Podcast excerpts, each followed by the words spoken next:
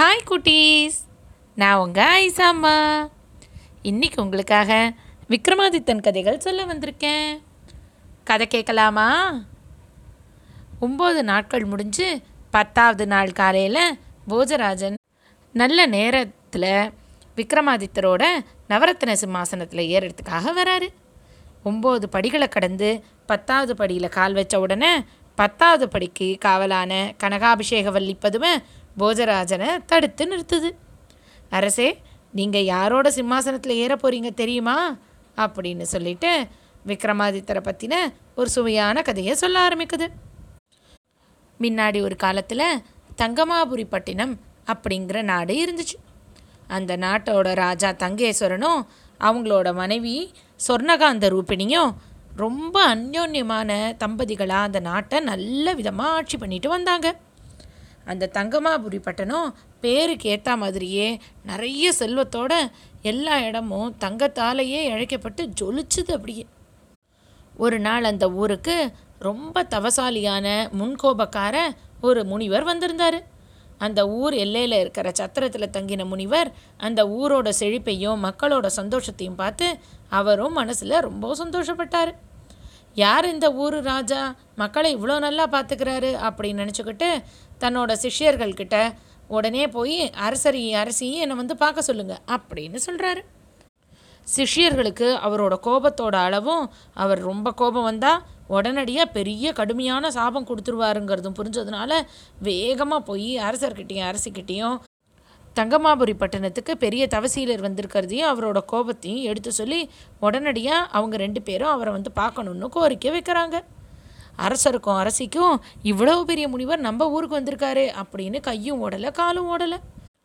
தங்களோட சேவகர்களை நாலு பக்கமும் அனுப்பி ஒரு பக்கம் வாசன திரவியத்தை எடுத்துகிட்டு வர சொல்கிறது ஒரு பக்கம் நவரத்தினங்களை கொண்டு வர சொல்கிறது ஒரு பக்கம் அவருக்கான பல்லக்கு சிம்மாசனம் எல்லாத்தையும் தயார் பண்ணுறது பூக்கள் எல்லாம் எடுத்துகிட்டு வர சொல்கிறது எல்லாமா செய்கிறாங்க ஆனால் இத்தனை ஏற்பாட்டையும் பண்ணி அவங்க முனிவரை பார்க்க போகிறதுக்கு கொஞ்சம் தாமதம் ஆயிடுது. தாமதமாக ஆனாலும் எல்லாத்தையும் எடுத்துக்கிட்டு வந்துக்கிட்டு இருக்காங்க. அதுக்குள்ள முனிவருக்கு கோபந்தான் முன்னாடி வந்துடுமா?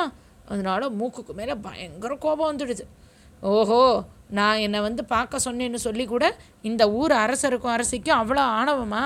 என்னை வந்து பார்க்காம அரசன்கிற மிதப்பில் இருக்காங்களா? அப்படின்னு நினச்ச அந்த முனிவர் உடனடியாக இந்த ஊரில் இருக்கிற எல்லா ஆத்மாக்களையும் தன்னோட கமண்டலத்தில் ஒன்று ஒன்றா பிடிச்சி போட ஆரம்பிச்சிட்டாரு. அவர் போட்டதுனால அந்த ஊர் மக்கள் எல்லாம் உடனே ஜீவன் இல்லாமல் விழுந்துடுறாங்க. தன்னோட கூட வந்தவங்கலாம் திடீர் திடீர்னு கீழே விழுறத பார்த்த அரசருக்கும் அரசிக்கும் ஏதோ பெரிய விபரீதம் நடந்துடுச்சுன்னு நல்லா தெரிஞ்சிடுது. அவங்க ரெண்டு பேரும் முனிவருக்காக சமர்ப்பிக்கிறதுக்கு கொண்டு வந்த பல பரிசு பொருட்களோட வேகமாக முனிவரை நோக்கி வராங்க. அவங்க வந்துக்கிட்டு இருக்கிற போதே அரசர் தங்கேஸ்வரனோட ஜீவனையும் முனிவர் தன்னோட கமண்டலத்தில் எடுத்து போட்டுடுறாரு. உடனடியாக அரசரோட உடலும் தரையில் தொப்புன்னு விழுந்துடுது. இதை பார்த்த அரசி சொர்ணகாந்த ரூபிணி வேகமாக முனிவர் காலில் விழுந்து கதறி எங்களை மன்னிச்சிடுங்க உங்களுக்கு தகுந்த உபச்சாரம் பண்ணுறதுக்காக தான் நாங்கள் ஏற்பாடு பண்ணிக்கிட்டு இருந்தோம். அதனால தான் இந்த மாதிரி தாமதம் ஆச்சுன்னு கதறாங்க. அரசி சொன்ன பணிவான பதிலை கேட்ட முனிவர் தன்னோட கோவத்தை விட்டு அரசியை பார்த்து இந்த தங்கமாபுரி பட்டணத்தில் இருக்கிற எல்லாரோட ஜீவனையும் நான் எடுத்துட்டேன். அதை இனிமே நான் தர முடியாது. வேற ஏதாவது உனக்கு வரன் வேணும்னா கேளு அப்படின்னு சொல்கிறார் இதை கேட்ட அரசி சொர்ணகாந்த ரூபிணியும் உடனடியாக முனிவரை வணங்கி ஐயா எனக்கு அடுத்த பிறவியிலையும் இவரே தான் கணவராக வரணும்.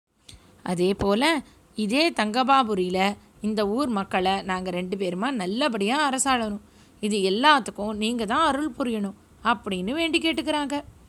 கூடவே ஐயா நான் எந்த ஊரில் எந்த பிறவி எடுத்தாலும் நான் எப்போ நினச்சாலும் இந்த தங்கமாபுரிக்கு வந்துட்டு போகிறதுக்கு எனக்கு நீங்கள் வழிவகை செஞ்சு தரணும் அப்படின்னு ரொம்ப வினயத்தோடு கேட்குறாங்க அவங்க சொன்னதெல்லாம் காதில் வாங்கின அந்த பெரிய முனிவர் அவங்கள பார்த்து சரிம்மா நீ நினச்சா மாதிரியே நடக்கும்.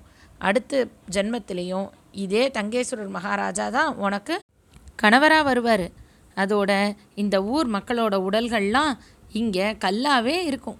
நீங்கள் அடுத்த பிறவியில் உங்களோட முன்ஜென்மத்தெல்லாம் உணர்ந்து இங்கே வந்து இந்த மக்களுக்கு சாப விமோச்சனம் கொடுத்ததுக்கப்புறம் தான் இந்த மக்களோட சேர்ந்து தங்கமாபுரி பட்டணத்தில் நீங்கள் ரொம்ப சந்தோஷமாக இருப்பீங்க அப்படின்னு வரம் கொடுக்குறாரு.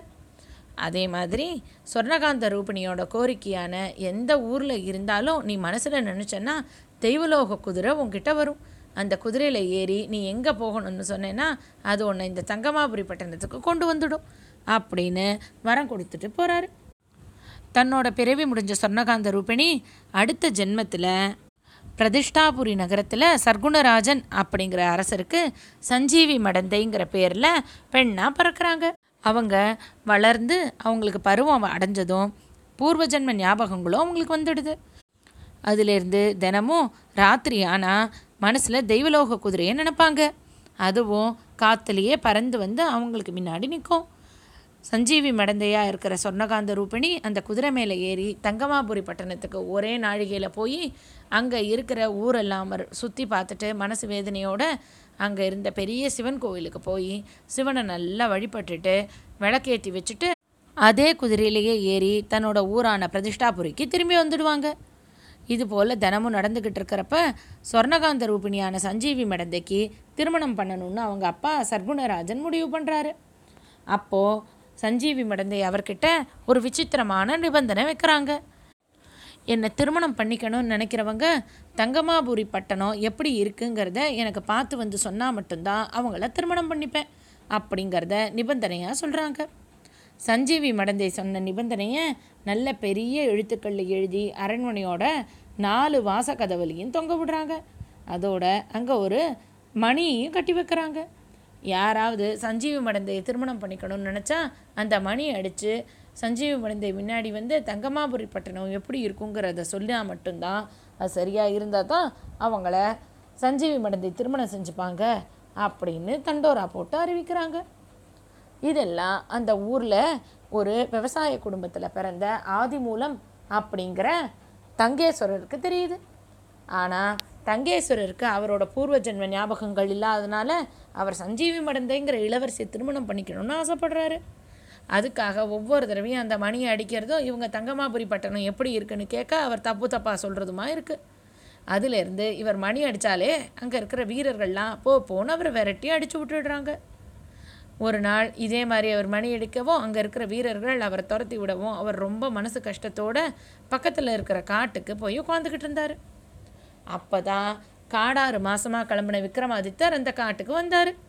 அங்கே சோகமாக இருந்த அந்த ஆதிமூலத்தை பார்த்து ஏன்பா ஏன் சோகமாக இருக்க? என்ன கஷ்டம் உனக்குன்னு கேட்குறாரு அதுக்கு ஆதிமூலமாக இருக்கிற தங்கேஸ்வர மகாராஜா விக்ரமாதித்தரை பார்த்து சஞ்சீவி மடந்தையை அவர் திருமணம் பண்ணிக்கணும்னு ஆசைப்படுறதையும் அதுக்காக சஞ்சீவி மடந்தை போட்ட நிபந்தனையையும் சொல்கிறாரு அதோட கூடவே எனக்கு தங்கமாபுரி பட்டணமே எங்கே இருக்குன்னு தெரியல.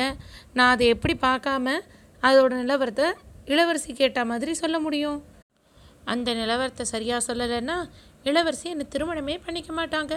அந்த சோகத்தில் தான் நான் இந்த காட்டில் வந்து உட்காந்துருக்கேன் அப்படின்னு சொல்கிறார் இதை கேட்ட விக்ரமாதித்தர் ஆதிமூலத்தை சமாதானப்படுத்தி நீ கவலைப்படாத.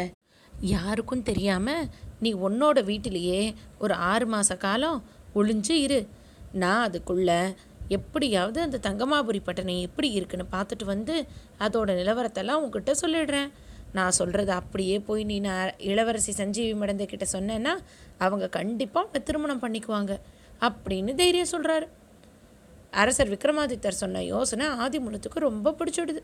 அவர் ஒன்று சரின்னு சொல்லிட்டு யாருக்கும் தெரியாமல் தன்னோட வீட்டுக்கு இரவு நேரத்தில் போய் பதுங்கிக்கிறாரு. வீட்டை விட்டு வெளியிலேயே வரல. எல்லா மக்களும் ஆதிமூலம் இந்த தங்கமாபுரி பட்டணம் எங்கே இருக்குன்னு தேடுறதுக்காக ஊரை விட்டு போயிட்டாருன்னே பேசிக்கிறாங்க. இதுக்கிடையில் அந்த காட்டிலேருந்து கிளம்பின விக்ரமாதித்தர் வேதாளத்தை பார்த்து உனக்கு தங்கமாபுரி பட்டணம் எங்கே இருக்குன்னு தெரியுமா? அப்படின்னு கேட்குறாரு அப்போ வேதாளமும் இல்லை மன்னா நான் இந்த உலகத்தில் பல வருஷமாக இருக்கேன். ஆனால் இது வரைக்கும் தங்கமாபுரி அப்படிங்கிற பேரை கூட கேள்விப்பட்டதில்லை அப்படின்னு சொல்லிடுது. இது வரைக்கும் எத்தனையோ சவால்களை சந்தித்த விக்ரமாதித்தருக்கு வேதாளத்துக்கே தெரியாத தங்கமாபுரி பட்டணத்தை எப்படி கண்டுபிடிக்கிறது அப்படிங்கிறது பெரிய கவலையை கொடுத்துச்சு. அவர் அந்த காட்டுக்குள்ளே இலக்கில்லாமல் நடந்தபோது அங்கே ரொம்ப அதிக வருஷம் தவம் செஞ்ச ஒரு சித்த யோகியை பார்க்குறாரு அந்த சித்தர்கிட்ட ஐயா உங்களுக்கு தங்கமாபுரி பட்டணம் எங்கே இருக்குன்னு தெரியுமா? அப்படின்னு கேட்குறாரு அதுக்கு அந்த சித்தரும் இல்லைப்பா நான் அந்த பேரை கேள்விப்பட்டிருக்கேனே ஒழிய அந்த தங்கமாபுரி பட்டணம் எங்கே இருக்குது அதுக்கு எப்படி போகணுன்னெல்லாம் எனக்கு தெரியாது அப்படின்னு சொல்லிடுறாரு.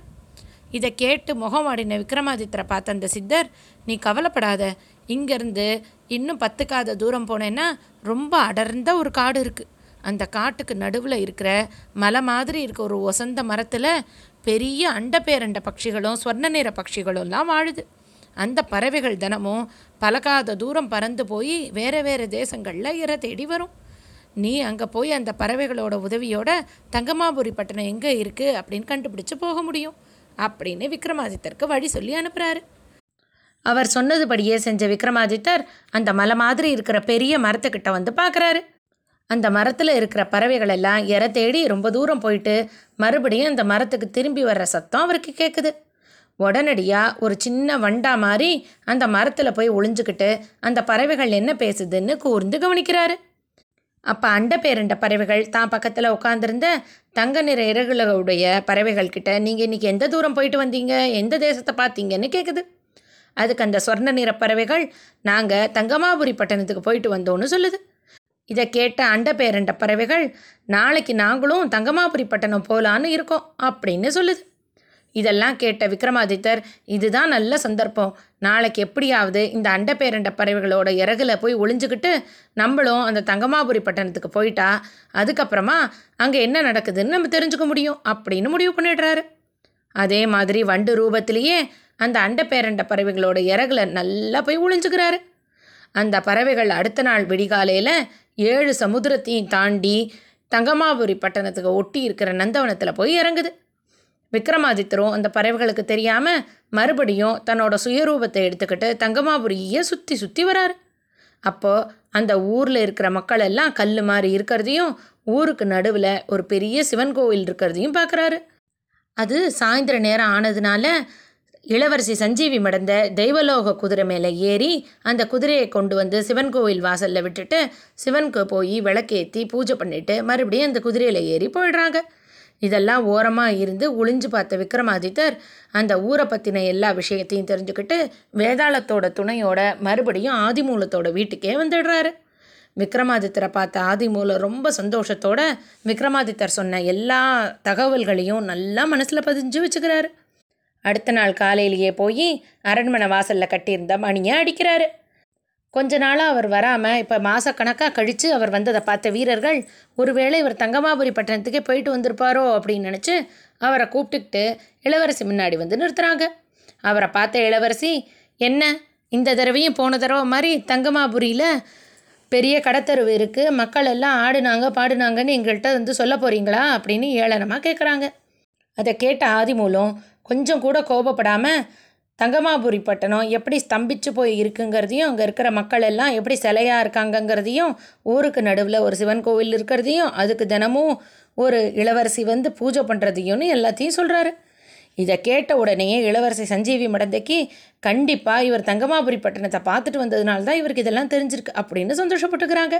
அவங்க போட்டிருந்த நிபந்தனைப்படி அந்த ஆதி மூலமையே சஞ்சீவி மடந்தை திருமணம் பண்ணிக்கிறதுன்னு முடிவு பண்ணுறாங்க அவங்க அப்பாவான அரசர்கிட்ட சொல்லிட்டு தெய்வீக குதிரையை கூப்பிட்டு அது மேலேயே ஆதிமூலத்தோடு உட்காந்து அவங்க தங்கமாபுரி பட்டணத்துக்கே போயிடுறாங்க. வேதாளத்தோட உதவியோட விக்ரமாதித்த மகாராஜாவும் தங்கமாபுரிக்கு வந்துடுறாரு. விக்ரமாதித்தர் சஞ்சீவி மடந்தைக்கும் ஆதிமூலருக்கும் அந்த சிவனோட கோவிலில் போய் திருமணம் செஞ்சு வச்ச உடனே ஆதிமூலத்துக்கும் தான் தான் தங்கேஸ்வர மகாராஜாவாக இருந்தோங்கிறது ஞாபகம் வந்துடுது. இளவரசி சஞ்சீவி மடந்தை சொர்ணகாந்த ரூபிணியாவும் ஆதிமூலம் அரசர் தங்கேஸ்வரனாவும் மாறிடுறாங்க.